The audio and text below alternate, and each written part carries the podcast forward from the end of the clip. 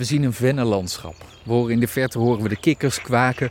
Ja, dit is volgens mij een van de meest rustgevende plekjes langs de wandelroute van de Vierdaagse. Ja, zeker. Het is, uh, we staan nu midden in het vennengebied. Uh, een gebied met superveel diversiteit. Bos, heide, natte vennen, uh, verschillende soorten planten en dieren. Dit is een heel bijzonder stukje natuur, zo, zo dicht bij de stad. Wat heb jij als boswachter met deze plek? Het is echt, wat je net zei, echt, een oase van rust. Uh, druk bezocht, maar uh, er is altijd wel een plekje waar je kan zitten. Even met je gezicht in het zonnetje. Uh, luisterend naar alles wat de omgeving voor geluiden maakt. Dat is, dat is gewoon super bijzonder. En ja, de diversiteit hier is, is echt enorm.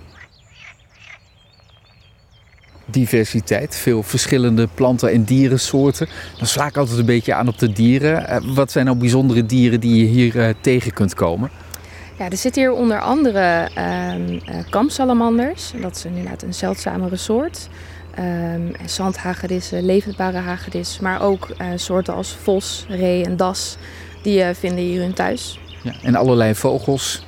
Buizend hoorde ik, groene specht heb ik gehoord. Klopt, ja, zeker. Eigenlijk alle spechtsoorten, dus zowel zwarte, groene als uh, bonte specht, die wordt hier gezien. Verschillende uilen, bosuil, steenuil.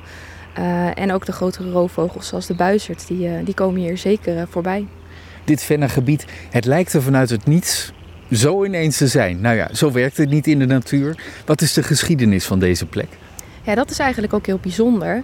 het vennengebied, dat, dat zie je niet helemaal meer terug. Maar dat heeft te maken dat het hier ooit ontstaan is door vertakkingen van de rivieren die hier vroeger gelopen hebben. Dat gaat echt over ijstijden terug. Uh, ijstijden, meervoud ja, van meerdere ijstijden. ijstijden. Ja. ja. zeker.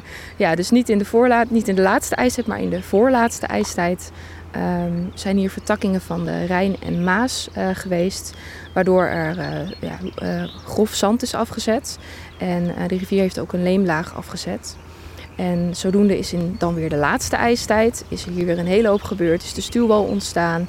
Um, loopt hier van alles doorheen. Die vertakkingen die gaan overal naartoe. Um, en op die manier ja, zijn hier eigenlijk rivierduinen ontstaan.